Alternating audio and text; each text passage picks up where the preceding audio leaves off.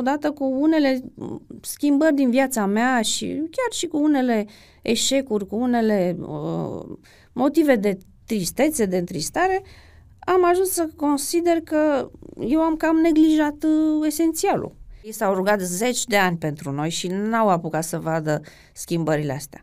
Și de multe ori mă gândesc uh, și când mă rog la Dumnezeu uneori, uh, mă gândesc, Doamne, măcar pentru deceniile ale lor, să avem și noi trecere în fața Lui.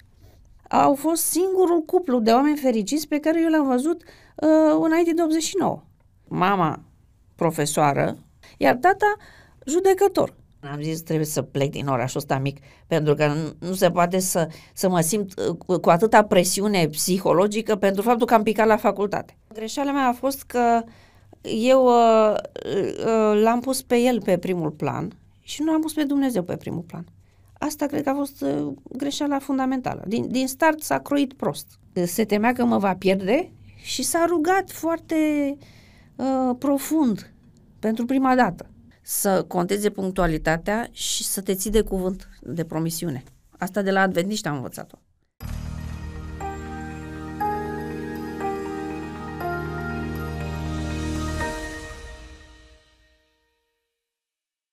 Mă bucur să vă regăsesc pe fiecare dintre voi la o nouă ediție de podcast autentic. Sunt sigur că fiecare întâlnire cu uh, ceea ce se întâmplă aici, în studioul nostru, nu face altceva decât să vă stârnească acea curiozitate de a cunoaște invitatul pe care îl am alături de mine. Știu că îl anunțăm din timp, dar cu toate acestea nu știți detalii despre ceea ce înseamnă dialogul de aici de la Autentic. Așadar, pentru că ne sunteți aproape, sunt sigur că ne-ați dat uh, un like sau uh, v-ați uh, înscris în la canalul nostru urmărindu-ne sau ați comentat la un moment dat astfel încât să puteți să faceți parte din uh, comunitatea noastră care se mărește de la uh, o zi la alta. Vă mulțumim pentru fiecare mod prin care ne sunteți alături în cadrul uh, canalului nostru de YouTube Autentic Podcast.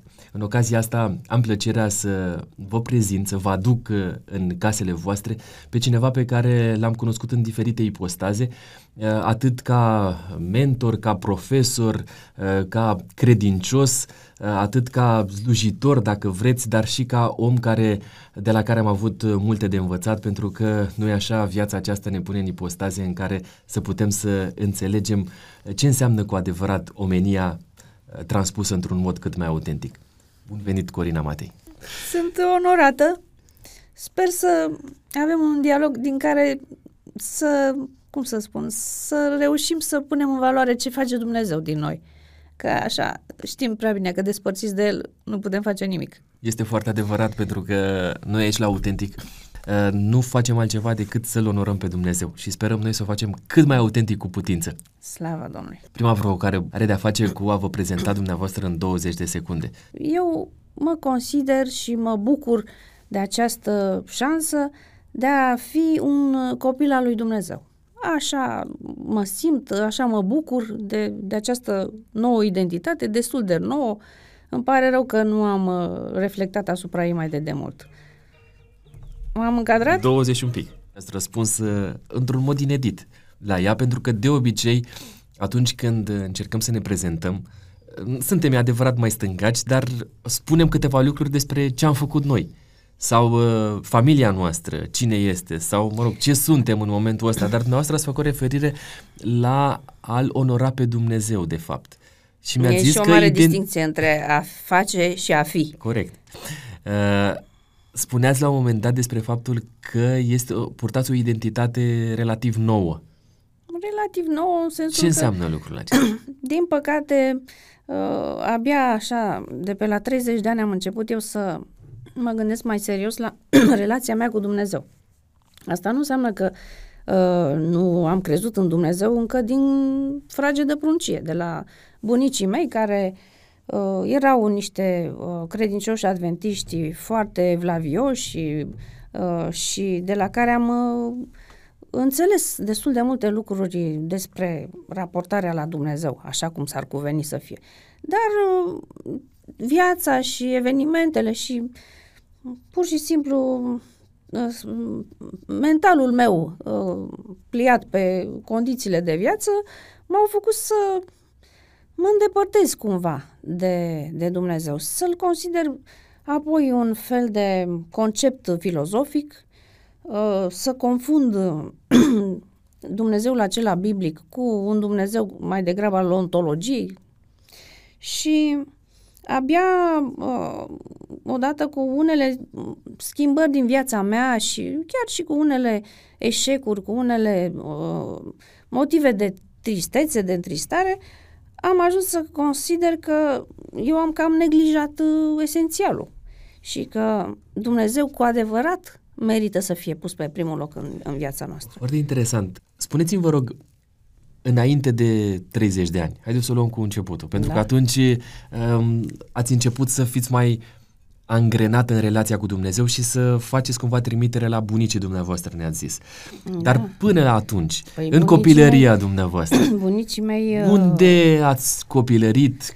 Cum Am au fost așa pe scurt? în uh, orașul Vălenii de Munte din Prahova, uh, o familie onorabilă, o viață, mă rog, plăcută în sensul că așa cum putea să fie, o viață la bloc, printre copii, ne jucam, eram în acea inocență a vârstei în care nici politicul nu prea avea vreo relevanță, nici alte probleme sociale, dar uh, uh, pentru mine acum îmi dau seama că vacanțele acelea petrecute la bunicii mei în județul Buzău, în comuna Chioșdu Mic, au fost uh, formatoare pentru caracterul meu, pentru uh, aspirația asta la, la dumnezeire. Mi-au pus uh, acel gând al veșniciei în mine, care altfel nu știu cum s-ar fi format în, într-un mediu uh, destul de Uh, cum să spun, la, laicizat. Așa era binecuvântată de vacanțele la țară da, și de da, libertatea pe care da, vă da. oferea uh, nu știu, vă ofereau uh, curțile, vecinile, vecinii da. și copiii de acolo care erau împreună și cu mai ales dumneavoastră. bunicii mei. Figura bunicilor e atât de luminoasă V-a marcat pentru copilăria. mine. Da. Mie mi-e dor de ei și acum. Și deși au trecut au trec, în 89 și 90 au murit ei doi. Uh, și eu acum, uh, când mi-e dor de ei, îi văd, cum să vă spun, uh, deși n-am o memorie bună, eu le-am memorat până și uh, formele ridurilor de pe frunte. Îi, îi văd așa cum erau și pentru mine sunt uh, o sursă de încurajare uneori. Fiindcă știu că au trecut prin multe lucruri grele în viață, multe încercări și totuși uh, credința i-a scos la liman de fiecare dată. Ce credință aveau bunicii dumneavoastră? Erau adventiști. Și nu știu dacă am mai spus-o, am mai spus în alte contexte, au fost singurul cuplu de oameni fericiți pe care eu l-am văzut uh, înainte de 89. Ba chiar, cum, cum traduceți fericirea asta? Adică cum se manifesta? E, se iubeau, se respectau, uh, se ajutau, se sprijineau unul pe altul, uh, au trecut prin momente foarte grele, le-a murit o fetiță, a fost problema cu mormântarea, că ei erau adventiști, că nu erau primiți. Uh, apoi, pe vremea lui Antonescu, când ma, bunica era însărcinată cu ultimul copil, cu mama, aveau și copii mai mari. Uh, se punea problema să fie deportați în uh, Transnistria, pe vremea lui Antonescu, și stăteau cu bagajele făcute ca să-și, să-și respecte și să-și mențină credința lor. Deci asemenea oameni au fost. Și totuși au trecut prin toate. Bunicul n-a avut, de exemplu, pensie niciodată. El a muncit la Rindea, a fost tâmplar, ca și domnul Isus. Până la 86 de ani el a tras la Rindea. A trăit până la 93 și s-a întreținut doar din munca lui. Și a crescut și patru copii. Deci o viață grea și totuși o viață frumoasă. Ce au avut ei și ați preluat de la aceștia, de la bunicii noastre? Siguranța asta, că lucrurile sunt în control pentru că Dumnezeu e în controlul acestei lumi. Deci această siguranță poate să te ducă, să te conducă prin uh, lucruri grele în viață fără să ai sincope, fără să cazi în descurajare, să începi să te îndoiești că există Dumnezeu și așa mai departe. Pune în fața dumneavoastră următoarea imagine. Bunicii dumneavoastră oameni simpli. Aveau da. carte? bunicul avea școala de arte și meserii de la Nehoiu, era foarte mulțumit și scria foarte frumos în Ce înseamnă? armată. Câte, șco- câte clase se făceau? Avea șapte clase? Era o școală de meserii, deci e, era echivalentă liceului. Ok. Iar bunica avea două clase pentru că începuse războiul și deși îi plăcea foarte mult la școală, l-au luat pe învățător la război. Dumneavoastră câte clase aveți? C- clase? Am uh, liceu, facultate, un masterat și un doctorat. Un doctorat. Bun. Nu vi se pare că este contrastul prea mare? Adică dumneavoastră un intelectual, profesor A, în nu. cadru universitar. Știu ce vreți să spune. Haideți să și salvăm timp. dumnealui, salvăm timpul. Nu. Și dumnealui pe de, dumnealor pe de cealaltă parte oameni simpli.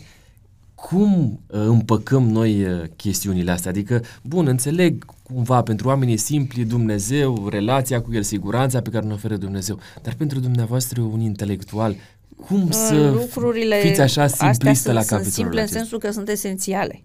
De aia sunt simple.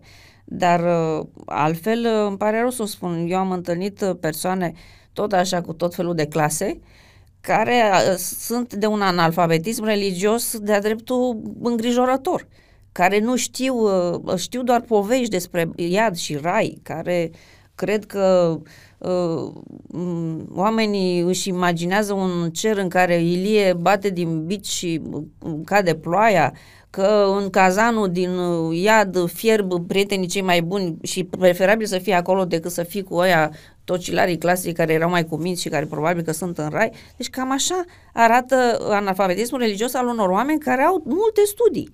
Și uh, asta vreau să spun, uh, nu contează cât de mult ai studiat în diverse domenii, în privința asta, care e cu totul altceva, e, e cu totul alt domeniu, uh, raportarea ta la Dumnezeu. Și nu ar trebui să facem nici confuziile astea între religie, credință, biserică, uh, creștinism și așa mai departe. Și să înțelegem că uh, ce ne cere nouă Dumnezeu se adresează conștiinței noastre și uh, uh, simțirii noastre și caracterului nostru apoi și asta uh, e un fel de îndatorire a oricărui om de la um, cele mai frage de vârste până în ultima clipă a vieții. Părinții dumneavoastră, cum s-au raportat la părinților, la bunici atunci când uh, a fost vorba despre Ah. decizia asta legată de a vă spune și dumneavoastră că erați copilul părinților. A, nu, despre n-aveam, Dumnezeu. nu erau așa niște bariere, dar uh, mama era foarte atașată de părinții ei adventiști și bineînțeles că uh, aveau, gândeau cam la fel. Acum viața la oraș și viața asta laică, așa cum o numesc eu, uh, diferea destul de mult de uh, regulile și uh, principiile pe care le aveau bunicii. Mai târziu, uh, Când treptat erați așa în mică- familie, influența lor s-a văzut, mai ales după Revoluție, când uh, cele două fiice ale lor mai mari s-au uh, botezat și mama, uh, acum vreo 5 ani, cred, s-a botezat și ea. Dar bunicii nu știu. Adică nu au, n-au Nu, prins bunicii momentele n-au prins. astea de, Asta de e o reîntoarcere mare a tristețe copiilor. pentru mine, că ei s-au rugat zeci de ani pentru noi și n-au apucat să vadă schimbările astea. Și de multe ori mă gândesc uh, și când mă rog la Dumnezeu uneori, uh, mă gândesc, Doamne, măcar pentru decenile ale ale lor, să avem și noi trecere în fața Lui. De fapt, cred că și mătușile și mama pun uh, pe baza, pe seama deciziilor de schimbare a vieților spirituale uh, trăirile bunicilor. Da. Uh, Și mai viața târziu lor ne-am care dat era seama conformă că cu ei, ei au Scriptura. fost cu adevărat niște stâlpi ai familiei și că m, Dumnezeu uh, le-a ascultat rugăciunile, cred. Asta cred că ne, ne și susține și astăzi. Mă, îmi cer scuze că sunt așa. nu trebuie cam- să vă cereți scuze. Cred că par patetică pentru cine n-a avut bunici sau cine ce bunici a avut. Aici, la Autentic, uh, lacrimile sunt prezente aproape în fiecare ediție. Uh, De fapt, uh, punem sufletul în fața tuturor acelora care sunt aproape de noi și vor să ne urmărească. Uh, Dacă vedeți, și mie mi-au dat lacrimile, așa că Am observat. simțim împreună. Uh, Ce ați primit dumneavoastră ca moștenire de la părinți? Mi-ați vorbit despre mama puțin, despre tata? Uh, am uh, avut parte de niște părinți uh, foarte uh, corecți, morali, niște oameni care ne-au dat un fundament moral bun. în sensul că mama profesoară, vă dați seama cu ce Profesor de limba română, dacă știu profesor bine? de limba română și de latină, cu rezultate, o, o profesoară cu vocație, care a avut și uh, multe satisfacții în, în, în profesia ei și care mi-a și recomandat să în, încerc aceeași carieră, spunea că vede că eu aș fi potrivită și eu nu înțelegeam deloc ce, aș, ce ar fi potrivit în mine, uh, dar vedeți, ea a, a observat mai din timp lucrul ăsta și m-a încurajat să urmez o carieră în învățământ, mă rog, în învățământul superior. Iar tata, judecător. Ce putea ieși decât o persoană uh, cu niște fundamente morale. Um, Dumnealui... Le și... sunt recunoscătoare, să știți, pentru asta azi. Uh, pe vremea aceea nu știu cum percepeam, uh, nu simțeam că e o constrângere, dar uh, nu, nu aveam, nici nu exista acea atitudine față de copii în care să li se dea mai multă libertate să aleagă ei, să-și spună părerea. Copiii nu prea erau întrebați. Haideți să fim serioși, erau altfel de familii. Și asta cred că m-a făcut pe mine să, să realizez mai târziu, abia după ce am plecat la facultate, cam ce aș putea să fac, cam ce aptitudini am. Uh, uh, de exemplu, uh, tata mă vedea urmă, ur, urmând o carieră în, în drept, pentru că asta era tradiția familiei și sora cea mare are o carieră renumită în, în drept uh, pe când eu uh, nu vedeam deloc că aș fi potrivită la așa ceva. Am încercat, nu mi-a plăcut. Și bănuiesc că și astăzi, dacă l-ar întreba cineva, ar avea așa un regret și ar vedea orice am realizat eu așa ca fiind, mă rog, o alternativă la calea aurită, calea de aur a, a unei cariere juridice. Asta este. Suntem oameni cu aptitudini foarte diferite. Adevărat, chiar dacă părinții noștri au niște așteptări, da. cumva să le călcăm pe urme, nu? S- uh, sunteți câți frați? Suntem trei surori. Trei Eu surori. sunt la mijloc. Am o soră mai mare și o soră mai mică. Cea mare este judecător la Curtea Europeană, la Luxemburg, iar cea mică este scriitor, chiar cu niște cărți de succes, Uh, locuiește actualmente în Statele Unite, la Arlington. Dumneavoastră ați rămas aici. Sunteți da, mai naționalist. Da. Nu știu, chiar gândeam așa în timpul studenției că pentru burse, ok, e nevoie când nu găsești în țară ce ai de citit, dar mie mi se pare că avem destule de citit în țară pe vremea aia și uh, nu m-aș fi văzut plecând sau plecând definitiv. Uh, cred că am un rol aici, nu știu, așa simt. Nu știu dacă e naționalism, nu, sper că nu e chiar din naționalism, sper să fie din patriotism parțial, dar e o alegere de suflet pentru țara asta. Relația cu părinții în momentul ăsta este una în care vă vizitați des. Sigur, este uh, foarte cumva bună, da. pentru ei sunt, sunteți un sprijin rămânând, rămânând aici, fiind da, singura că dintre sprijin, copii deși care sunteți. ei au dorința să fie ei sprijinul nostru în continuare. Serios? sunt niște părinți fo- foarte uh, devotați copiilor lor, care au trăit prin copiii lor mai mult. Deși Asta au e. avut cariere Au avut împlinite. cariere, da, dar uh, genul de părinți care ar face orice pentru copiii lor. Descrieți-mi puțin chestiunea asta. Orice bine. Da, da, da, sigur, că Desigur. la, la asta m-am gândit, nu la, la nimic altceva. Cum au reușit să, să păstreze echilibrul acesta? Uh, Să știți că m, și eu mă întreb uneori, îmi dau seama acum cum o fi fost, uh, uh, adică încerc să-mi dau seama, o viață în care crești trei copii, ai și o profesie foarte solicitantă, uh, mai faci treburi și pe acasă și chiar destul de multe pentru că, mă rog, era, eram la bloc în, în copilărie, după aia ne-am mutat la casă cu gospodărie și totuși să ții uh, pasul cu toate cele. Cred că le-a fost foarte greu. Acum îmi dau seama. Noi consideram că e de la sine înțeles tot E o ce ni se normalitate. întâmplă. Până când uh, am crescut, am ajuns la facultate și am văzut că sunt uh, și părinți foarte diferiți, care nu își pun problema îngrijirii copiilor, care eventual sunt divorțați și au o viață total separată. Deci abia atunci am început să compar și să-mi dau seama ce părinți grijulii am avut noi. Da. Dumnezeu să-i binecuvânteze. Să-i binecuvânteze Dumnezeu. Și să rămână așa și îmi confirmați că au rămas apropiați de copii cu dorința de a-i ajuta și de a le fi acolo un Da, sprijin. da. Mă întorc puțin la ce îmi povesteați despre uh, copilărie, dar aș face un pas mai departe. Da. Liceul unde l-ați făcut? Tot în Vălenii de Munte. și acum să știți că uh, și tot comparativ constat ce, ce școală bună am avut, ce profesori buni am avut și mai ales că ne-a permis și vremea respectivă, neavând decât 10, două ore de, de program TV de pe la 10 și nici nu ne interesa că era mai mult cu știri și chestii politice, să, să stăm și să citim, să ne formăm o cultură generală. Era o emulație între noi prin asta, prin dorința de a ne forma o cultură generală, pentru că aia e perioada. În preuniversitar îți formezi cultura generală, nu după. După aia te specializezi. Și țin minte că ne împrumutam cărți, eram, comentam, vedeam ecranizări și comentam din Jane Austen sau mai știu ce. Cam așa arăta lumea noastră. Și era o lume mai curată, să știți, pentru că eram mai, noi mai inocenți. Adică adolescenții de atunci sunt niște, niște copii, cu adevărat, față de adolescenții de astăzi, care sunt mai mult adulți. Ca adolescent, dumneavoastră, da. ce frustrări ați avut?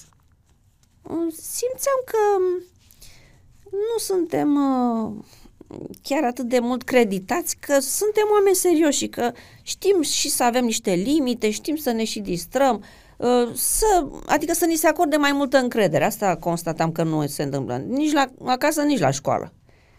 Și am mai simțit o limită, dar era deja la sfârșitul adolescenței.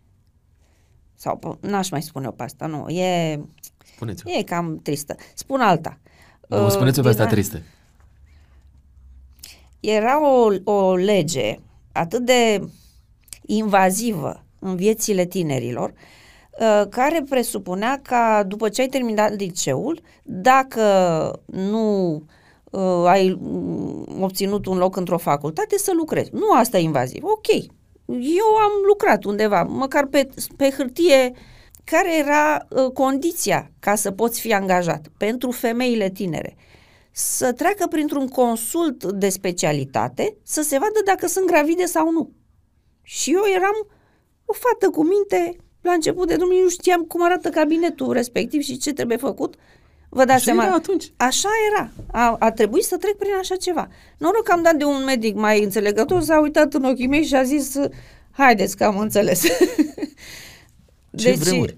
Ce vremuri, vă dați seama cât de invasiv. Da, cu adevărat frustrantă da. o astfel da. de atitudine. Poate e mai bine că am spus-o, că sunt tineri care da, eu nu realizează nu cât, câte limitări existau. Și poate sunt nostalgici cei care au uitat uh, uh, elementele astea ticăloase ale regimului. Le spun uh, astăzi studenților despre închisoare politică și mă întreabă ce e aia. Ce e corect. Cum adică? Foarte închisoare bine. politică. Da.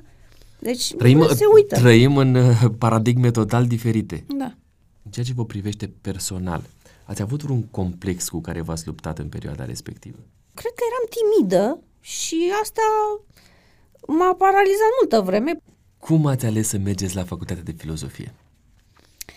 A, a fost uh, interesant procesul ăsta, pentru că uh, până să vină Revoluția, eu uh, în copilărie, de când mă știu. Și bunicii îmi spuneau că eu sunt potrivită pentru o carieră medicală, că eu sunt uh, miloasă, așa zicea bunicul. Și asta era pentru el prima calitate a unui medic, să fie milos. Și îmi plăcea, eram pasionată de biologie. Uh, lucru pe care alți copii le considerau așa dezgustătoare, uh, viermele de gălbează sau mai știu eu ce, pentru mine era ceva fascinant, toată lumea viului, tot, tot ce era biologie. Uh, dar au trecut ani.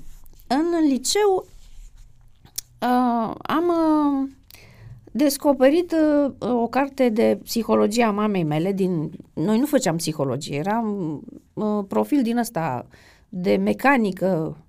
Era o clasă mai răsărită de, de electrotehnică, dar nu, nu studiam psihologie, nu studiam sociologie. Uh, și când am descoperit acel manual de, al lui Fishbein, și acum țin minte albastru așa, de psihologie, am zis, vai, ce chestie minunată, psihologia.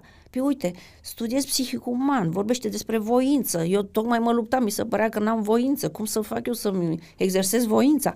De, de mică mă gândeam așa cum să lucrez cu mine pe dinăuntru, dar să nu se vadă că mă chinui.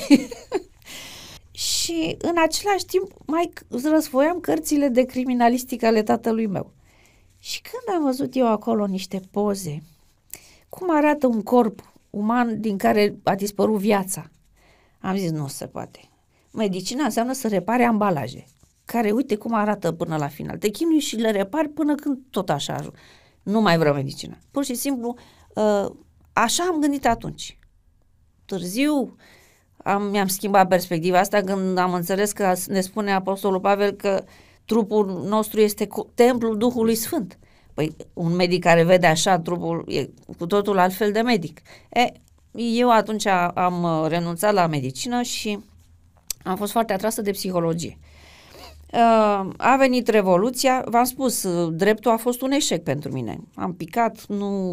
nu Ați încercat Am încercat și am picat și vreau să vă spun că uh, am considerat că e o mare nenorocire că într-un oraș mic, mai ales când familia cu, cu, cu tare e cunoscută și... Se duce uh, repede zvonul. Da, se duce zvonul și uh, atunci am și simțit o chestie așa cehoviană, am zis trebuie să plec din orașul ăsta mic, pentru că nu, nu se poate să, să mă simt uh, cu atâta presiune psihologică pentru faptul că am picat la facultate. Aproape că făcusem un uh, ulcer de supărare. Și a, abia târziu mi-am dat seama că a fost o binecuvântare de la Dumnezeu că am picat, fiindcă n- acea carieră nu mi era potrivită cu nimic. Ar fi fost, uh, nu știu, un, un, un eșec total. O frustrare continuă. Da, da nu mă vedeam făcând ceva, de, decizând eu câți ani ia de închisoare, unul sau dacă îl iert sau... Probabil că iertam pe toți, nu știu ce făceam, dar nu, nu era... Miloasă, vorba bunicului, Miloasă, nu? da. Empatică, de fapt. Nu, nu era pentru mine care era. Și Ați picat, un an a stat da, acasă, un an, v-ați pregătit. Doi, doi, doi ani Am picat de două ori la, la De două ori ați încercat? Da, da. O, și fost perseverentă sau, mă rog, tatăl era, a fost... Păi, nu, uh, nu aveam de ales pe vremea aia. Asta era, că nu aveai ce să alegi. În ce an se întâmplă asta? Păi, deci 88 și 89.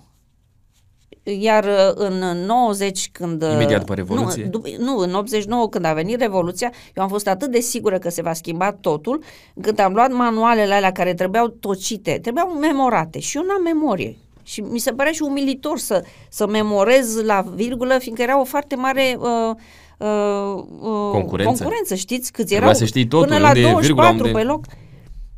Să redai, să, să redai, redai tot, totul. că dacă erau departajați la, la text, vă dați seama. Deci nu că, poate că mă ducea capul, dar nu, nu încăpeam în aia și nici, cum să spun, mai mult nu puteam să dau, fiindcă eu nu puteam să memorez.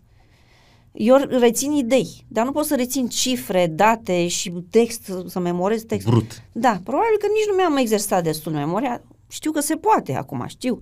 Poți să lucrezi cu creierul tău, dar pe vremea aia nu știam. Și aveam și blocajul ăsta că nu-mi plăcea. Când încerci să baci pe gât ceva ce nu-ți place de mâncare, n-ai cum. Și uh, când a venit Revoluția, vai, abia... Uh, cum să spun, a fost ca o, o bulă de oxigen pentru noi, pentru fiecare tânăr din asta. Și erau multe opțiuni. Era uh, facultate de sociologie. M-am gândit, mă, mi-ar plăcea. Am învățat trei manuale de algebră până când m-am gândit, stai să vezi că aici vin ăia picați la, la medicină, care sunt probabil mai pe științe exacte, s-ar putea să fie congruențe. Și așa a fost. Mulți care au făcut sociologie în anii aia proveneau de la cei picați ani de zile la drept la, la medicină. medicină. Erau, atenție, uh, doar câteva opțiuni pentru niște cariere așa mai de soi și de asta era o mare concurență. Poate astăzi tinerii nu-și dau seama, dar nu aveam ce alege prea mult. Pe vremea aia filozofia nu știu cum arăta, dar arăta și cu multă ideologie în ea și nu mă interesa.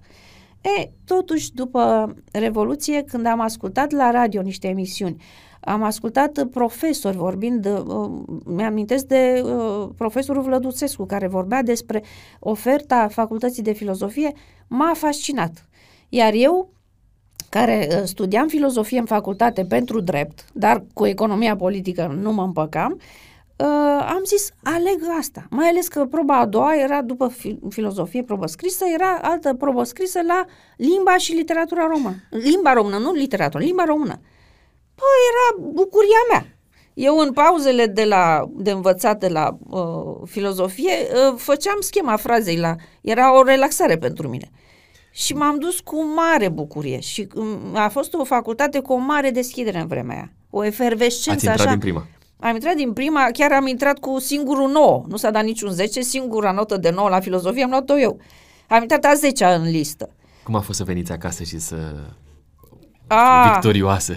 După ce ați trăit Păi, păi, v-am umilința spus, celor totuși, doi ani. tata spera el să merg și la drept. Mă înscrisese chiar uh, și s-a dat un test de inteligență în vară, uh, cu care se intra la, o fac- la prima facultate particulară la drept. Și eu, ca să-l liniște, să mă lase să învăț pentru filozofie, zic, hai bine, hai mergem acolo. Dar se depunea și o sumă de bani. Și eu nu concepeam cum să dau eu niște bani ca să învăț. Să dau eu bani ca să, să dea ai mei bani ca eu să învăț. Nu înțelegeam chestia asta obișnuiți cu învățământul gratuit cum ar fi trebuit să fie. Și Sigur. acum. E, și uh, am luat uh, a 60 din 2000 nu știu câți uh, candidați. candidați. Zic gata, da? Deci e o asigurare, e plasă de siguranță pentru toamnă. Și în toamnă s-a dat la filozofie. Și pentru filozofie m-am pregătit în timpul verii. Era un manual nou apărut uh, uh, mai pretențios cu autori de care nu auzisem, dar uh, uh, tocmai că l-am citit cu plăcere și cu interes, uh, am reușit. Când uh, a venit vorba de a merge spre zona asta, de a rămâne cadru universitar, cine a avut cel mai mare aport în a vă convinge? Sau cum a fost drumul ăsta? A fost un profesor din facultate care v-a propus să rămâneți preparator? Să știți că, nu știu, acum am dat seama că probabil că Dumnezeu m-a condus așa. Eu nu mi-am dat seama către ce mă îndrept. Încă nu știam în ultimul an ce voi face, dar știam că aș vrea să uh, uh, studiez în continuare temele astea de, despre simbol, teoria ale simbolului. Era o preocupare a mea în antropologie, în semiotică, în psihanaliză. Uh, găsisem o zonă interesantă, așa, pentru mine captivantă și uh, după lucrarea de licență, apropo, pe vremea aia nu se pomenea de plagiat. A fost un singur caz al unei colege și a intrat în pământ când uh, domnul De- profesor Ioniano și i-a arătat un autor francez din care a plagiat. Așa, i-a arătat plagiatul în vremea aia. e, și uh, eu am lucrat cu mare plăcere, așa. Mm, Nici nu știu, eu funcționez doar dacă îmi place ceva să fac. Și uh, comisia din care făceau parte Andrei Pleșu, profesorul nostru, profesorul meu coordonator, domnul Vasile Demzanfirescu, profesor de psihanaliză filozofică și domnul Ion Ianoși, cred că era șeful comisiei, uh, m-au întrebat, nu, domnul Ion Ianoși m-a întrebat ce vreau să, co- dacă vreau să continui. Uh, și a spus că da, dar nu înțelegeam exact ce și mi-a, pro- mi-a propus un masterat. Am intrat în masterat la finalul uh, studiilor uh, post, uh, uh, uh, masterale. Uh, domnul Ionianu și mi-a propus un loc la doctorat. Mi-a spus că are două locuri și unul uh, mi-l propune mie. Două sau trei locuri, nu mai știu. Deci asta mi s-a întâmplat. Eu nu m-aș fi gândit, n-aș fi visat și nu știam cui să mă adresez pentru așa ceva. Dumnealui mi-a propus mie.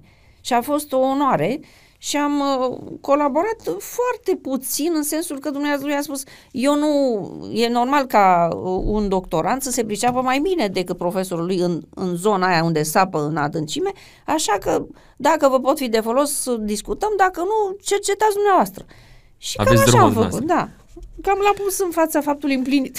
i-am uh, dat, i-am trimis teza la final. Ce are în plus cadrul universitar Corina Matei față de colegii dumnei? Să știți că eu cred că profesia asta cere vocație. Acum am ajuns la concluzia asta și după ce am discutat uh, niște ani de zile cu o doamnă profesoară care mi-a fost mentor în toată perioada asta, deși nu mi-a fost profesor la catedră, pentru că dumneavoastră preda greacă veche și soțul meu de atunci studia greacă veche, eu vroiam să merg pe latină. Eu n-am avut parte la latină de așa un profesor extraordinar, cum a fost doamna uh, profesoară Stella Petecel. Și de la dumneavoastră am înțeles uh, ce se cere ca să fii un profesor uh, potrivit. Un profesor care își duce, își dezvoltă vocația și care, eu nu știu, mă străduiesc, dar uh, am văzut la dumneavoastră cum este să fii un asemenea profesor. Și uh, spunea dumneavoastră la un moment dat că prima calitate ar trebui să fie generozitatea. Și întâi n-am înțeles cum vine asta generos. Da, păi trebuie să fii generos cu tot ce știi Ah. și cu tot ce acumulezi ca să spui și să transmiți mai departe și, și cu ce primești uh, să apreciezi și să fie un, uh, un flux din ăsta între tine și, și studenții tăi. Foarte profund ceea ce îmi spuneți. Da. Se vede o schimbare între dumneavoastră care nu aveți legătură cu Dumnezeu, ca, din punct de vedere al cadrului didactic, al meseriei, Da. și dumneavoastră după ce l-ați cunoscut cu adevărat pe Dumnezeu? N-am uh, putut să despart uh, credința de morală și nici ar trebui să o facă cineva. Ei, și cred că asta s-a văzut în ce transmit, în ce vorbesc. Eu vorbesc foarte mult despre morala creștină. Și când uh, predau etică uh, și când uh, și în afara uh, cursurilor de etică, uh, mă raportez la niște principii din astea pe care de fapt le găsim așa mediat de multe ori în cultură în uh, Vechiul Testament, în Noul Testament, le găsim acolo. Vorbiți despre morală, Da. le vorbiți studenților despre transformarea care a avut loc în dumneavoastră, nu neapărat spunându-le detalii, Da. ci arătându-le prin felul dumneavoastră de a fi. Da. A venit vreun student la dumneavoastră să vă întrebe vreodată, doamna profesor, aveți ceva diferit? A, nu așa, dar deși mi-au mai spus, mă rog, în unele complimente se vede ceva așa. Nu știu, eu nu uh, fac acolo prozelitism sau Categoric. ceva, nu Nici discut nu se pune despre problemă. orientări uh, concrete, uh, doctrinare sau... Dar uh, mi-au mai spus-o la sfârșitul uh, cât un, unui curs, când uh, primiseră și notele, deci nu mai aveau vreun interes așa. Uh, unii doreau să ne mai întâlnim, să mai stăm de vorbă, uh, iar prima surpriză a fost când eram asistentă la SNSPA și o studentă din uh, anul întâi îmi propune să merg, s- să vin la niște emisiuni ale ei la Radio Vocea Speranței. Și eu foarte uimit așa, nu știam ce radio e ăsta, am venit, era Loredana Dumitrașcu, care studia atunci comunicare și am întrebat-o de ce m-a ales tocmai pe mine. Că totuși avea atâția profesori care puteau să-i, să-i fie mult mai relevanți în temele ei. Era emisiunea între două lumi, parcă. Da. Și ea mi-a spus că a simțit la mine ceva, că eu m-aș potrivi. Și zic, nu cumva ați simțit că eu am niște bunici adventiști? Am avut niște bunici adventiști? Probabil că ceva s-a păstrat, dacă ea așa a simțit în vremea aia. Mi-ați spus două chestiuni pe care aș, mi-aș dori cumva, dacă vă simțiți confortabil, să le detaliem atât cât se poate. Prima dintre ele are de-a face cu faptul că ați făcut trimitere odată la soacra de atunci Da. și a doua chestiune ați spus-o dumneavoastră uh, fostul meu soț. Da. Cum a fost raporturile, cum au fost raporturile de familie, ale propriei noastre familii în perioada de început, cumva, Uh, de tinereții? soțul meu era coleg cu mine. Uh, o vreme am mers împreună în toate, în toată Profesor, să înțeleg, perioada și dumneavoastră, de... mă rog, cadrul universitar. Nu, nu, și- nu, a- mi-a fost coleg în facultate. facultate, Noi ok. ne-am căsătorit în anul 3. Ah, n-am știut asta. Uh, Pe vremea aia se făceau 5 ani uh, și un an de masterat. Deci șase ani de școală. Da, 6 ani de școală și uh, asta cred că a fost. Noi am mers pe drumuri diferite. După ce n-am mai fost studenți, colegi, uh, s-a, văzut, s-a văzut diferențele de opțiuni de viață, de, chiar și de viziuni religioase și mm, am simțit că nu, nu mai, nu mai avem același drum. Cum se întâmplă cu în gară, cum se despart așa șinele, așa am constatat eu că uh, o, o luăm pe căi diferite. Uh, au fost și niște evenimente concrete care mi-au arătat treaba asta și am ales să ne despărțim uh, destul de amiabil. Eram oameni care ne respectam. Cât a durat căs- căsnicia? Căsnicia vreo șase ani, jumate, șapte ani, cam așa. Ce ați, re- ce ați învățat dumneavoastră din perioada respectivă care ar putea fi de folos și pentru tinerii de astăzi, pentru a nu face greșeala? Uh, aș spune mai multe lucruri. Mai întâi aș spune că oricât ai fi de bine intenționat, se știe vorba aia, drumul spre ea de pavat cu intenții bune, am pavat mult intenții bune, dar uh, greșeala mea a fost că eu uh, uh, l-am pus pe el pe primul plan și nu am pus pe Dumnezeu pe primul plan. Asta cred că a fost uh, greșeala fundamentală. Din, din start s-a croit prost. Dar exista Dumnezeu atunci în, Exista, în perspectiva dar v-am spus, noastră? era așa mai mult o abstracție filozofică. Încă nu, uh, nu știam că uh, cu cât ne apropiem mai mult și îl cunoaștem mai mult, cu atât ne, ne reglăm viața. Ne, el ne-o luminează, Cum să- ne-o repară. Cum să facă tinerii de astăzi, în mod practic, să-L pună pe Dumnezeu pe primul plan atunci când vine vorba despre alegerea unui partener? Eu le-aș recomanda, dacă nu mă cred pe mine, să citească acea carte a soților Ludi, că în povestea de viață ți-o scrie Dumnezeu.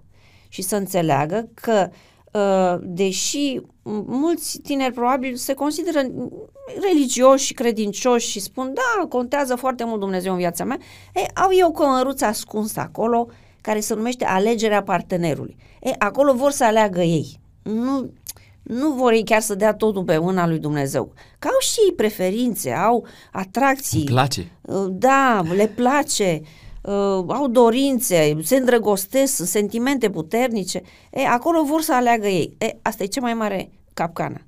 Că tu alegi ceea ce îți dorești, nu ceea ce ți se potrivește. Dar numai Dumnezeu știe ce ți se potrivește. Foarte interesant. Și uh, uh, după aia constați ce înseamnă să lași pe Dumnezeu să-ți aleagă ce ți se potrivește. Eu vă spun asta după vreo 10 ani de singurătate care au urmat divorțului. Singurătate, încercări greșite, uh, cum să spun, sfaturi pseudo-înțelepte. Îmi pare rău, oameni bine intenționați și apropiați și mai îndepărtați care țineau la mine și dădeau sfaturi greșite. Nu le-am urmat pe toate, dar mă, mă clătinau uneori, măi, dacă are dreptate, dacă uh, ar trebui să deschid eu ochii, dacă îmi spunea cineva, uh, Vă amuz acum. mă amuză, că să mă duc și să beau niște cafele la mall. Asta n-am practicat-o, dar uh, m-am sfătuit la timp cu un, uh, un domn pe care îl apreciam foarte mult, l-am cunoscut prin internet și care era și preot. Și un om, și literat și preot. Și zic, uite, ce părere ai despre asta? Ne, eram apropiați ca vârstă. Zice, păi, dacă ai face asta, ai atrage o mulțime, dar numai dintre aia pe care nu-i vrei în viața ta. E, asta era unul dintre sfaturi. Alt sfat, uh, domne, să fie unul cu bani, domne. Adică ce, un rechin din ăsta mi spunea și ce să fie avocat. Adică un rechin, de, de asta vrei să spui? Da, un rechin, dar te plimbă, te duce, te distrează. Păi eu vreau un rechin. Deci, uh, oameni care nici nu mă cunoșteau, probabil că erau bine intenționați, dar erau sfaturi lumești, îmi pare rău să o spun.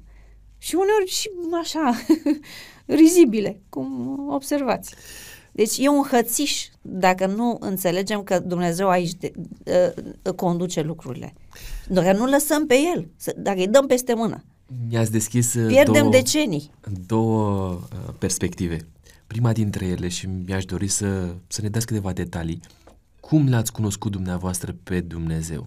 Aceasta este prima fațetă și apoi cum Dumnezeu l-a adus în viața dumneavoastră pe actualul soț și din ceea ce îmi spuneți uh, este de fapt alegerea lui Dumnezeu și nu este a Da, dumneavoastră. da, Haideți să sunt clarificăm întâi uh, aspectul acesta al relației cu Dumnezeu. Când s-a întâmplat și cum s-a întâmplat uh, nu știu, apropierea Păi, să știți că eu concretă am de avut Dumnezeu? mai mult timp, uh, probabil că Dumnezeu de asta mi-a dat acest răgaz de vreo 10 ani, să-mi reconsider așa viziunea asupra vieții. Puteți să ne transpuneți în timp? Adică Da, în ce an de se la întâmplă 30 de asta? ani de când am divorțat până pe la 40 și... Vorbim când, de anii uh, 2000? Cam așa, cam, eu sunt născută în 1969, în noiembrie. Mulți înainte să aveți Mulțumesc. și sănătate multă. Mulțumesc, să ne ajute Dumnezeu pe toți. Um, am avut un răgaz în care am uh, putut să-mi dau seama ce greșesc. Eu îmi propusesem uh, mai dinainte, am avut așa diverse orientări religioase, tatonam. Vedeți, nici nu știam exact unde să caut uh, lucrurile ăla de valoare. Uh, mă interesa și lumea asta a paranormalului. Mă interesau și bă, religii și bă, filozofii de viață orientale. Apoi ortodoxie. Am căutat ce e bun, am căutat, uh, am citit Arsenie Boca și cărțile lui și cărțile despre el și am cules de acolo lucruri înțelepte, de la alții părinți ai bisericii. Însă, uh, cred că Dumnezeu a văzut în mine așa o, o, o intenție de a, de a ieși din carapacea asta a eului, când uh, am început să-mi propun așa în fiecare an, dar îmi pare rău, abia de pe la 30, în fiecare an mi-am propus să mă lupt cu un defect pe care mi-l constatam. Acum o, o avea multe pe care nu le știu, dar alea pe care le constatam. Și uh, mi-am dat seama cât de îndărătnică e firea asta omenească, pentru că uneori, după un an de zile, abia dacă reușeam așa să reacționez altfel la niște provocări de genul acela. Alteori aveam succes și uh, luam asta ca o lecție și ca pe o lecție și o, o, o, o împărtășeam și altora. Și le-am luat la rând. Lene. Eu cred că oricine se confruntă uneori cu lene. E, păi hai să vedem cum să facem să nu ne mai caracterizeze lenea. Uh, mi-am dat seama, am și citit am citit și cărți care poate n-ar avea uh, o legătură directă, dar eu reflectând asupra lor, mi-am găsit de acolo argumente. De pildă am citit uh, în cele o păcate capitale ale omenirii civilizate, a lui Conrad, Conrad Lorenz, un om de știință care a luat și primul Nobel pentru etologie, studiul comportamentului animalelor. El vorbește despre moleșire. Unul dintre păcate astea e moleșire, care se vede în toate, și în simțuri, și în reacții, și în uh, în uh, acțiune, în uh, implicare. Asta ține de traiul călduț în care trăim. Păi călduț să nu e și uh, biserica la Odisea. Și mi-am dat seama că eu trebuie să mă lupt cu chestia asta, cu stadiul ăsta călduț, în care mă complac și mi se pare că sunt destul de bine. Și el acolo vorbește despre uh, ce mari beneficii ai când faci un efort, când uh, ieși din carapacea asta sau din zona de confort, cum se spune, și uh, pierzi niște nopți, te chinui, ai cearcăne, dar după aia o mare satisfacție Bun, când faci ceva. Și așa am reușit să să-mi înfrâng lenea. Ați început să vă puneți probleme cu privire la uh, întrebări cu privire la viața dumneavoastră concretă. Da. Și cum și le-am luat ajuns, la rând o mulțime. Cum ați ajuns dumneavoastră să vă îndreptați atenția spre Scriptură, spre Dumnezeu și în fond să faceți și o reîntoarcere în timp, dacă vreți, la moștenirea lăsată de bunici păi să prin Biserica Adventistă. Uh, am văzut că Dumnezeu lucrează în multe moduri cu oamenii. Uh, cu mine a lucrat foarte blând și foarte, cum să spun, delicat, prin niște vise test, așa le-am numit eu, vise test. Și am observat, mi-au mai povestit după aceea niște uh, oameni ai bisericii că au avut și niște vise test, tot așa le numesc, în care uh, mi-a arătat Dumnezeu cam pe unde mă aflu și ce, ce am greșit și ce să schimb. Eu, la nivel conștient, mă consideram cu totul altfel. Vă spun, aveam și o trufie așa, că sunt destul de bună. E, în, în visele alea test, eu tre- mă trezeam cu o altă fațetă a mea, sub, în subconștient și ziceam, stai, că am de lucrat aici. De pildă, neiertarea. Eu credeam că am iertat ceva, am lăsat. Mă trezeam cu niște reacții care mi-arătau o, o altă fațetă a mea, mult mai intransigentă, mai severă. Deci am trebuie să lucrez aici. E, și prin asemenea vise test, uh, într-o zi, uh, nu știu dacă am mai spus-o, am visat uh, că un, un înger sau ceva, o persoană divină, îmbrăcată așa drapată în alb, era în picioare și mă striga pe nume. Eu dormeam, era o dimineață, Eram în, în perioada masteratului. Deci astea treptat le-am pus cap la cap și am înțeles că sunt niște vise test și că eu am de lucrat cu mine în treaba asta.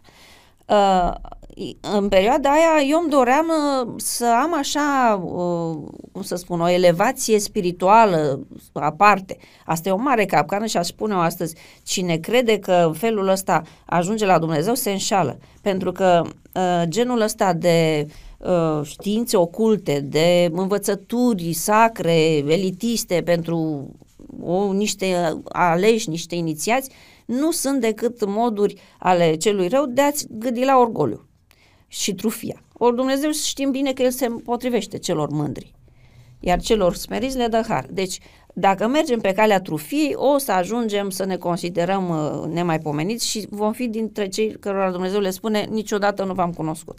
He, am uh, cotit-o când am simțit chestia asta. Pentru că acea figură îmi arăta uh, uh, cum arată haina aia. Înțelesesem că hainele albe uh, reprezintă faptele noastre și haina aia era plină de pete, ca de mucegai. Și atunci mi-am dat seama că eu mă cred altfel decât sunt.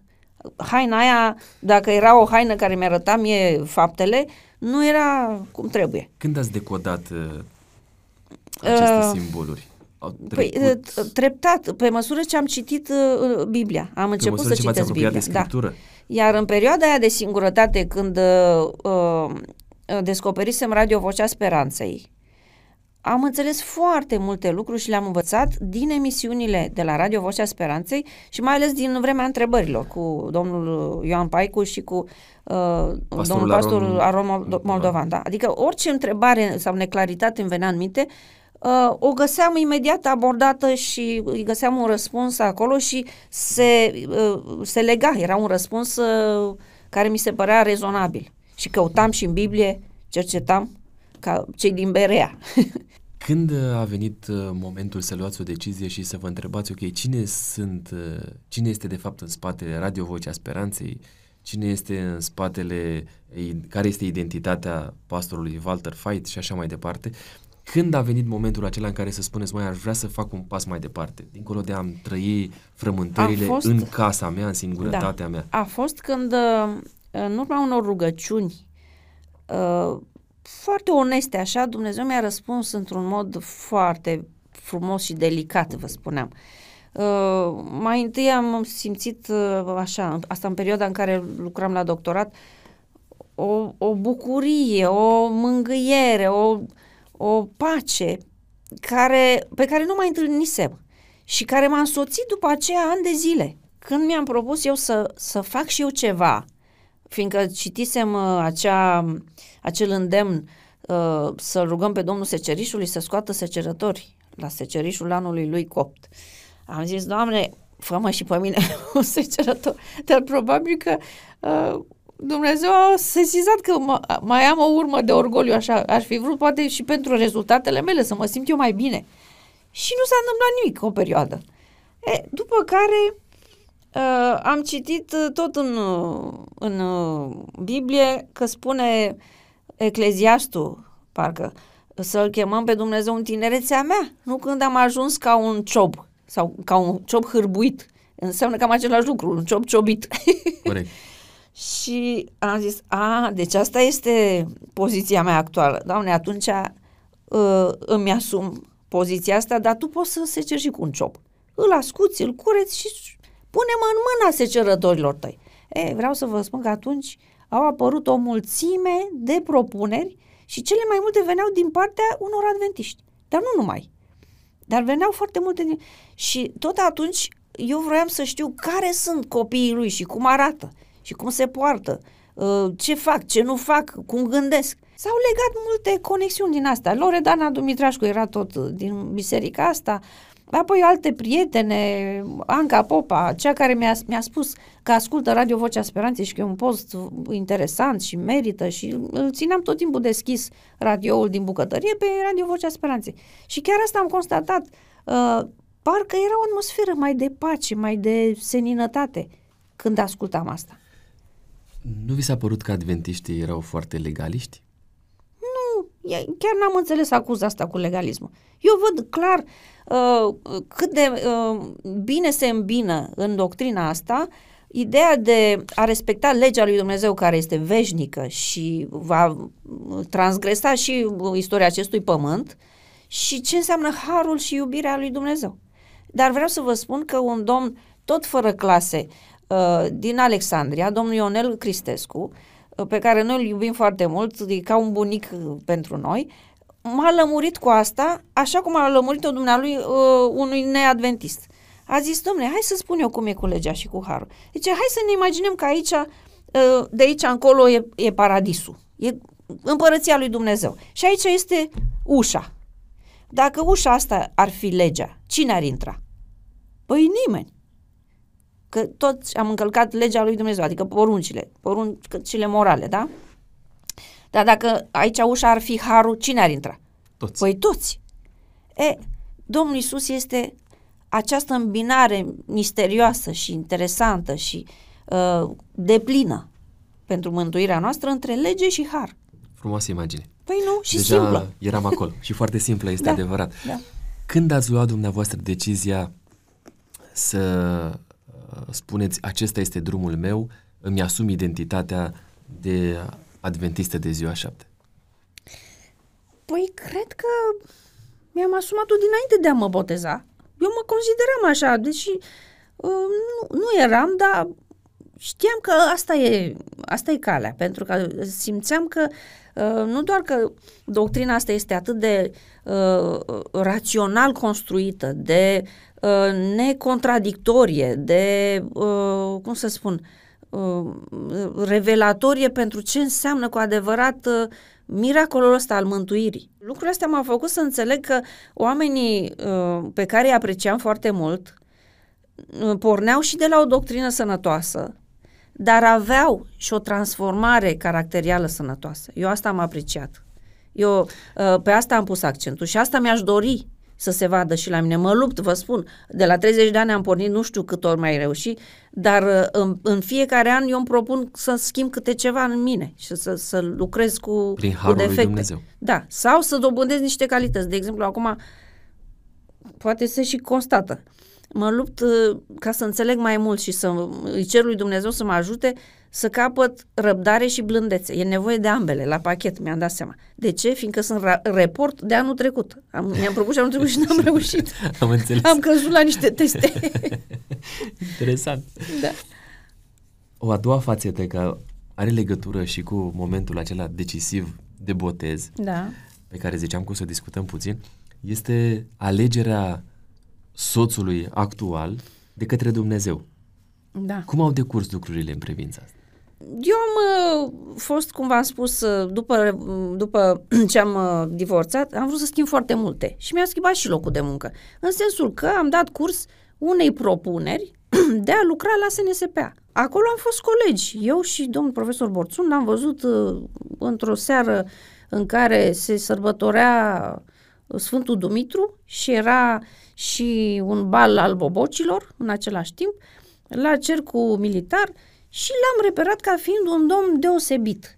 Chiar observam că este diferit de alți colegi și am avut un gând așa, eu fiind o, o persoană divorțată care nu mă mai vedeam uh, cu- curând recăsătorită. Aveam, mă rog, o, un dezgust așa al, al vieții uh, din vremea aceea și când l-am văzut pe acest domn așa, venit cu servieta, să vedea că e om serios, că venea cu servieta, venea de la lucru undeva și explica ceva așa important uh, decanului, și am avut un gând, am zis, uite mai, de ce nu se mai fabrică persoane din astea?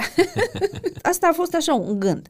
După care l-am tratat foarte serios și respectuos, ne-am respectat unul pe altul, eram uh, colegi, n-am avut niciun alt gând, am plecat după 5 ani de acolo uh, la o altă universitate, uh, am dat un concurs de lector, apoi au trecut niște ani, vreo, nu știu câți ani să fi fost, vreo 8 să fi fost, 7, nu mai știu.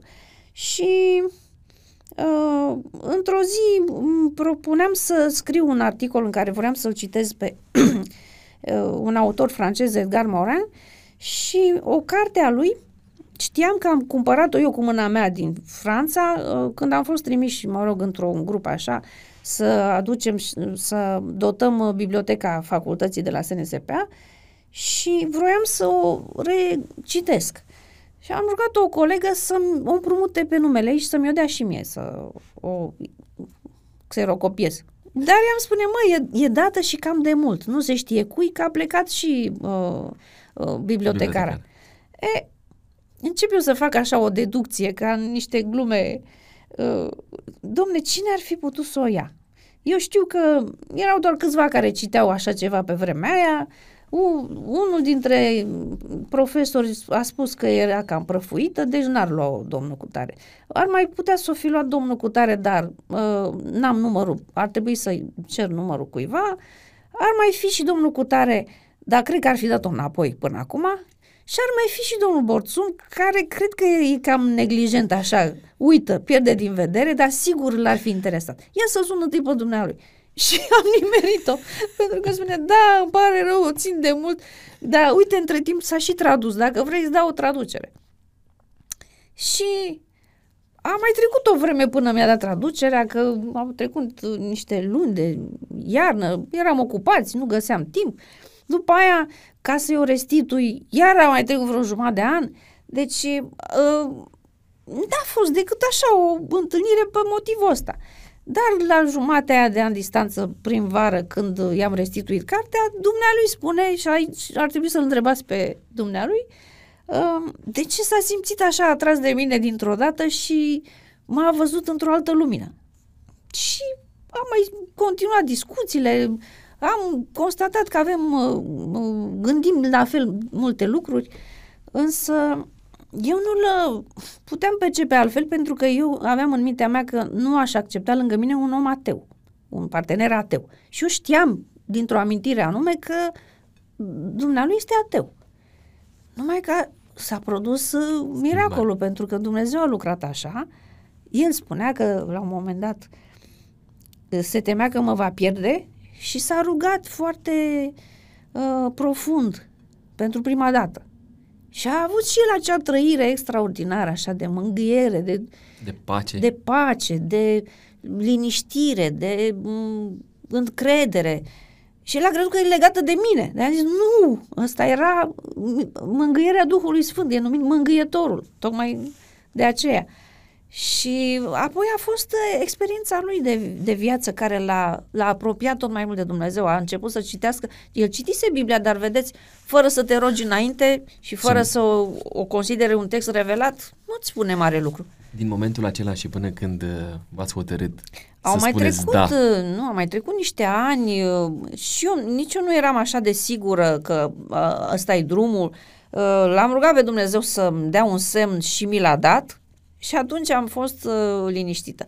Pentru că în semnul ăla, uh, d- după aceea am spus, doamne, dacă tu consideri că eu trebuie să rămân singură, pregătește-mă și pentru o viață de singurătate. Dacă nu, eu simt că parcă nu a, pentru asta sunt făcută. Am simțit asta. Când m-am dus și la uh, vreo doi ani, m-am dus uh, vara la o mănăstire să văd, poate am vreo vocație de călugăriță și nu știu. N-aveam. Și nici acolo nu constatam că pur și simplu mediul te, te spiritualizează. Nu.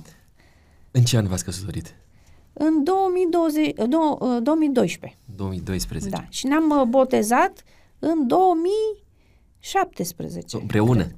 Împreună în uh, Iordan ne-a botezat uh, domnul pastor Traian Aldea. Traian Aldea. A fost o experiență foarte frumoasă, da. Să știți că privind în urmă am dat seama că au fost așa tot felul de hachițe, de uh, uh, stări, de nervozitate, de neînțelegeri între noi.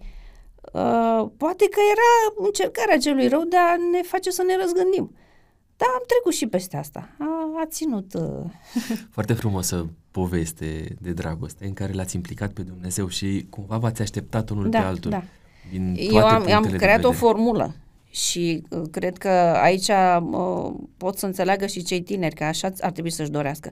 M-a surprins de curând o, o tânără pe care, cu care am vorbit și m-a, aproape că m-a dezamăgit spun, spunându-mi ce pretenții are ea de la un bărbat și uh, spunea că are o listă de calități. Și am spus, dacă așa mergi pe lista de calități, n-ai nicio șansă.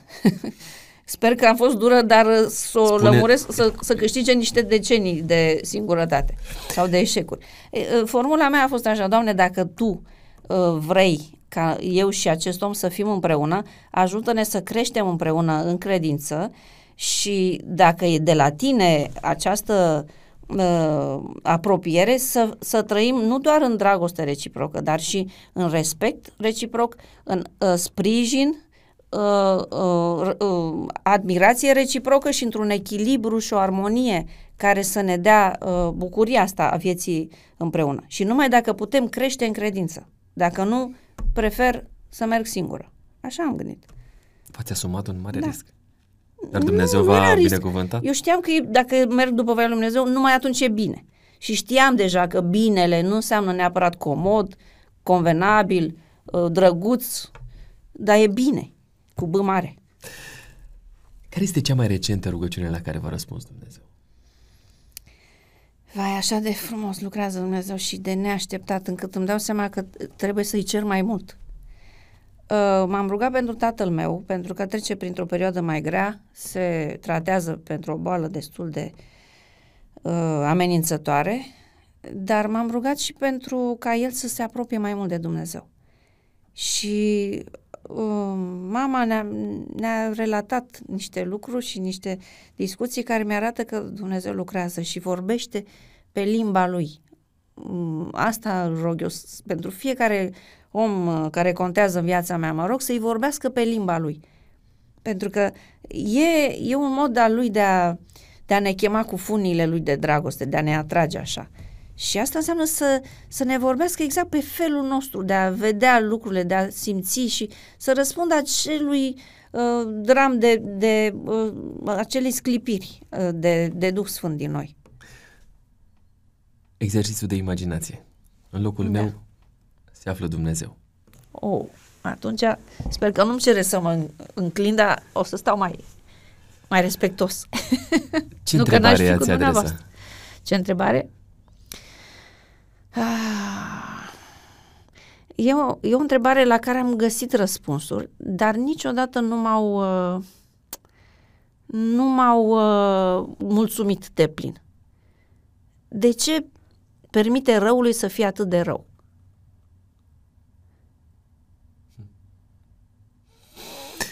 Profund.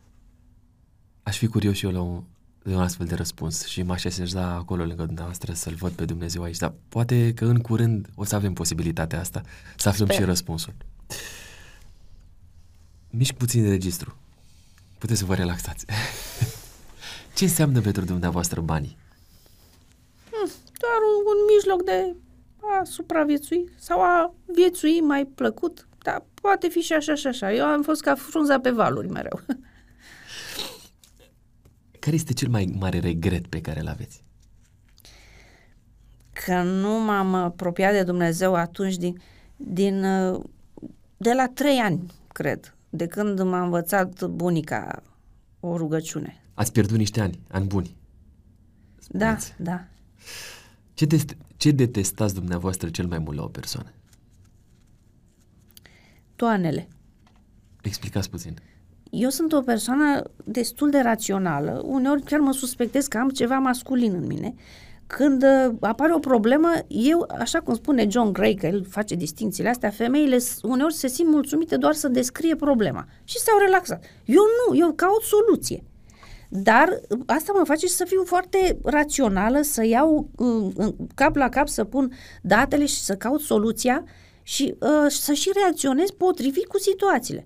Dar pe mine mă deconcertează un om care are toane și care spune, uh, scuză, m-am zis așa pentru că eram nervos sau uh, nu eram în apele mele și de asta am făcut nu știu. Cum vine asta? Adică nu, nu ai tot rațiune? Eu nu înțeleg lucrul ăsta. Eu s- cred că putem fi în control și în permanență să reacționăm la ceea ce ni se oferă, nu la altceva care nu are nicio legătură cu persoana din fața ta. Dacă ați fi pentru o zi ministrul educației, ce ați schimba Doar o la zi? sistem? Oh, ar trebui să fie o zi profetică. aș schimba multe. În primul rând, aș, aș regla problema asta cu plagiatele. Se poate, s- există modalități. În primul rând să lași aracisul să-și facă treaba, este acel organism care cu asta se ocupă, uh, să, uh, uh, să dau fonduri pentru ca să se creeze niște baze de date ale tuturor uh, instituțiilor de învățământ superior în care să se uh, catalogheze mult mai clar și mai uh, uh, și exhaustiv uh, acele lucrări de licență, de masterat, de doctorat care s-au publicat și să nu se mai poată și motoare de căutare foarte serioase, uh, toate bineînțeles uh, uh, electronic, uh, organizate încât să, nu, să, să punem capăt acestei boli a plagiatului, în primul rând. Și apoi multe alte măsuri legate de învățământul rural. Uh, aș uh, pleda pentru uh, fonduri alocate mult mai mult, mai substanțial pentru învățământ, pentru ajutorarea copiilor cu un autobuz care să-i transporte, cu o masă caldă sau chiar două mese calde, cu uh, uh, ore de, uh, de uh, meditații, eventual plătite în plus pentru profesori, dar care să-i ajute pe copii. Uh, nu știu, poate un alt sistem uh, de selecție al uh, profesorilor. Uh, s-a tot discutat uh, ce, ce am putea să învățăm noi bun de la, din Republica Moldova. Ei au uh, uh, școală de pedagogie, uh, facultate, universitate și asta îi învață să fie buni profesori și să predea disciplinele respective. Nu să fie un chimist care predă chimie, un fizician ci care... să fie un pedagog un ce pedagog predă cu, da. specializările Deci aș pune respective. mare accent pe pedagogie și pe psihologia școlară. Uh, aș crea, aș relua cumva acele cluburi care pot să arate cu totul altfel astăzi, care să-i coopteze pe copii și pentru timpul liber și să-i scoată din tablete pentru că devin niște uh, uh, niște roboței care nu se mai atașează de cei din jurul lor și care uh, sunt candidați la nefericire și la depresie mai târziu. Multe s- trebuie făcute. Vă susțin. Vă mulțumesc! Vă susțin și nu se știe niciodată când uh, poate o să existe o astfel de Aș, oportunitate. aș pune umărul dacă mi-ar propune cineva să, să facem o, o mișcare din asta de revigorare a învățământului. Să dea Dumnezeu. Mă rog personal pentru lucrul ăsta. Spuneți-mi, vă rog, când a fost ultima dată când ați plâns? Am plâns, de exemplu, împreună cu soțul meu când am uh, urmărit uh, uh, o predică a pastorului Richard Wurmbrand, așa, mă rog, nu predici, cum avea el mici comunicări din asta filmate, și apoi uh, ne-am reamintit, am citit și cărțile lui, am citit uh, cu Dumnezeu în subterană, pe care o recomand oricui, ca să își dea seama ce viață bună ducem noi acum. Uh, și când am văzut c- uh, prin ce a trecut omul ăsta, este impresionant. Acești oameni sunt cu adevărat uh, uh, aleșii lui Dumnezeu. Asta cred. Vorbiți atât de frumos despre Dumnezeu și de multe ori ați amintit impactul pe care l-a avut Scriptura asupra dumneavoastră. Eu am aici cu mine o Biblie. Am să vă uh, pun în față și dacă doriți să o folosiți este în regulă, dacă nu puteți să ne redați din memorie, care este versetul dumneavoastră preferat? Să nu vi se tulbure inima. Sau, s- uh, în casa tatălui meu sunt multe locașuri. Dacă n-ar fi fost așa, v-aș fi spus. Eu mă voi duce și vă voi pregăti un loc. Și după ce mă voi duce și vă voi pregăti un loc, mă voi întoarce ca să vă iau cu mine. Ca acolo unde, și vă voi lua cu mine, ca acolo unde sunt eu să fiți și voi. Este Ioan fenomenal. 14. Este ca un păr- părinte, Matei, Ioan 14, Ioan 14, cu 1, 14 mai cu, departe. E, vedeți, nu rețin cifre. da. Cât de frumos uh, ne vorbește Dumnezeu pe limba noastră. Da, da. Ca un părinte, ca un prieten bun. Exact cum spui unui copil, uite, stai tu, ai încredere, vin imediat și te iau. Ești prețios pentru mine. Testul de autenticitate. Am cinci întrebări pentru din testul acesta. Sunt ușoare. Răspunsurile dumneavoastră sunt sigur că vor fi pline de, de seva adevărului pe care l-ați De descoperit. autenticitate. care este practica dumneavoastră zilnică? Ce vă ajută să rămâneți autentică? Păi, discuția cu Dumnezeu. Nu neapărat în rugăciune, dar discuția cu Dumnezeu. În gând. Cu ce defect vă luptați cel mai des pentru a rămâne autentică? Cu tendința de a-mi judeca semenii. Eu încă nu mă lămuresc, nici la nivel intelectual, așa cum este să evaluezi, că sunt profesor, da? Să evaluezi, să dai un verdict, dar nu să judeci.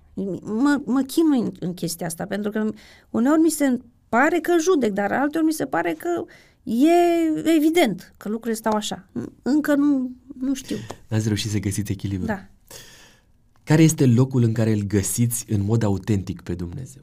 în copiii lui, uh, în oameni pe care mi-i scos Dumnezeu în cale și văd cum sunt și îi văd uh, că îl urmează pe, pe Hristos. Care este cartea din care ați învățat să fiți autentică? Păi, Biblia.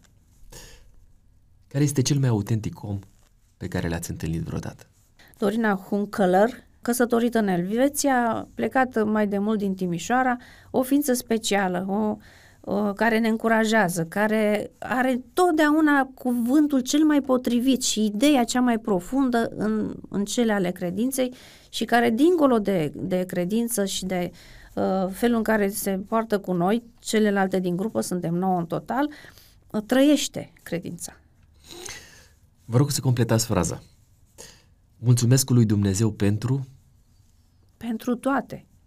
Eu așa îi mulțumesc și seara. La sfârșit îi mulțumesc pentru toate. Iubesc cel mai mult?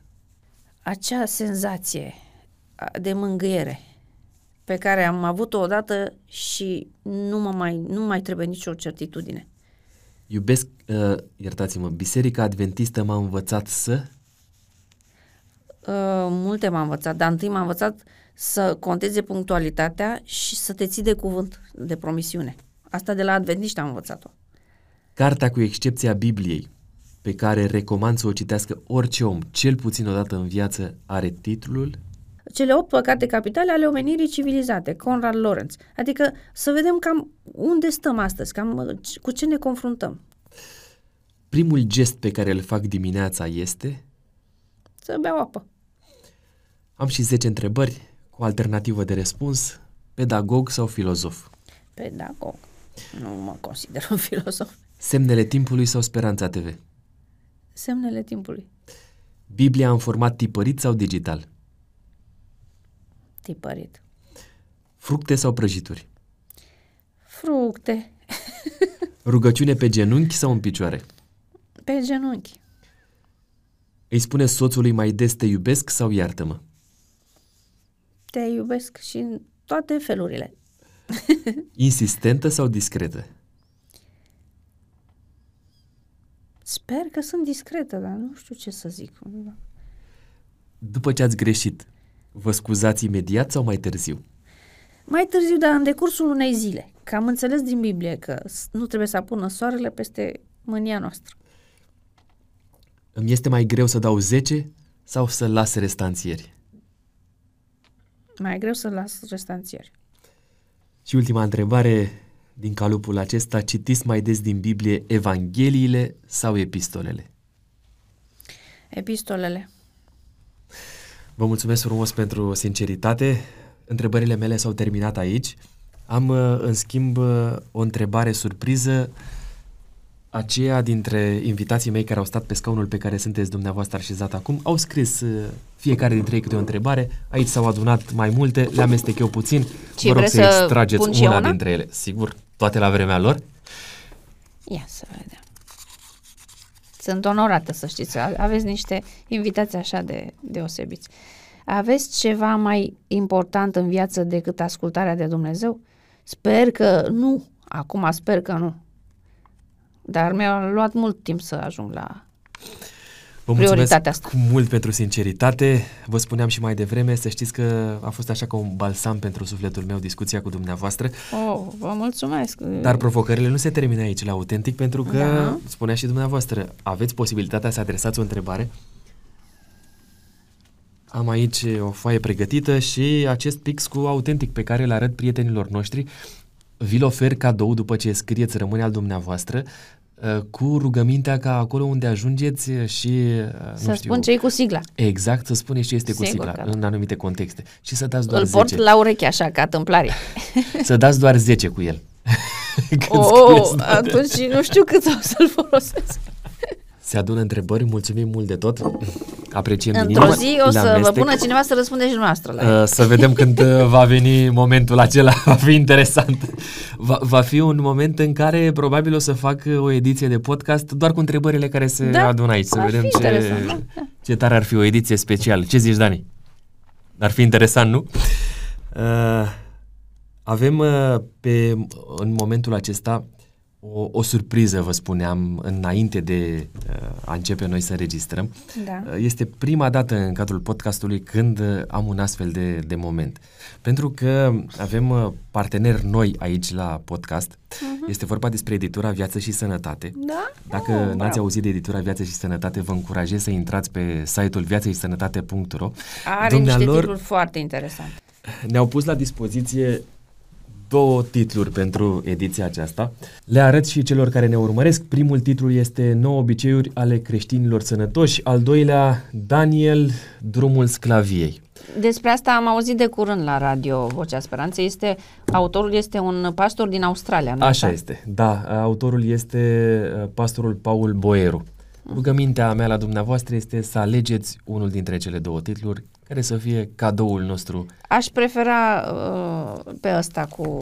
că e practic așa. E. 9 obiceiuri ale Mulțumesc mult. creștinilor sănătoși. Mă interesează să trăiesc mai sănătos, fiindcă am spus, acum știu că trupul nostru e templul Duhului Sfânt.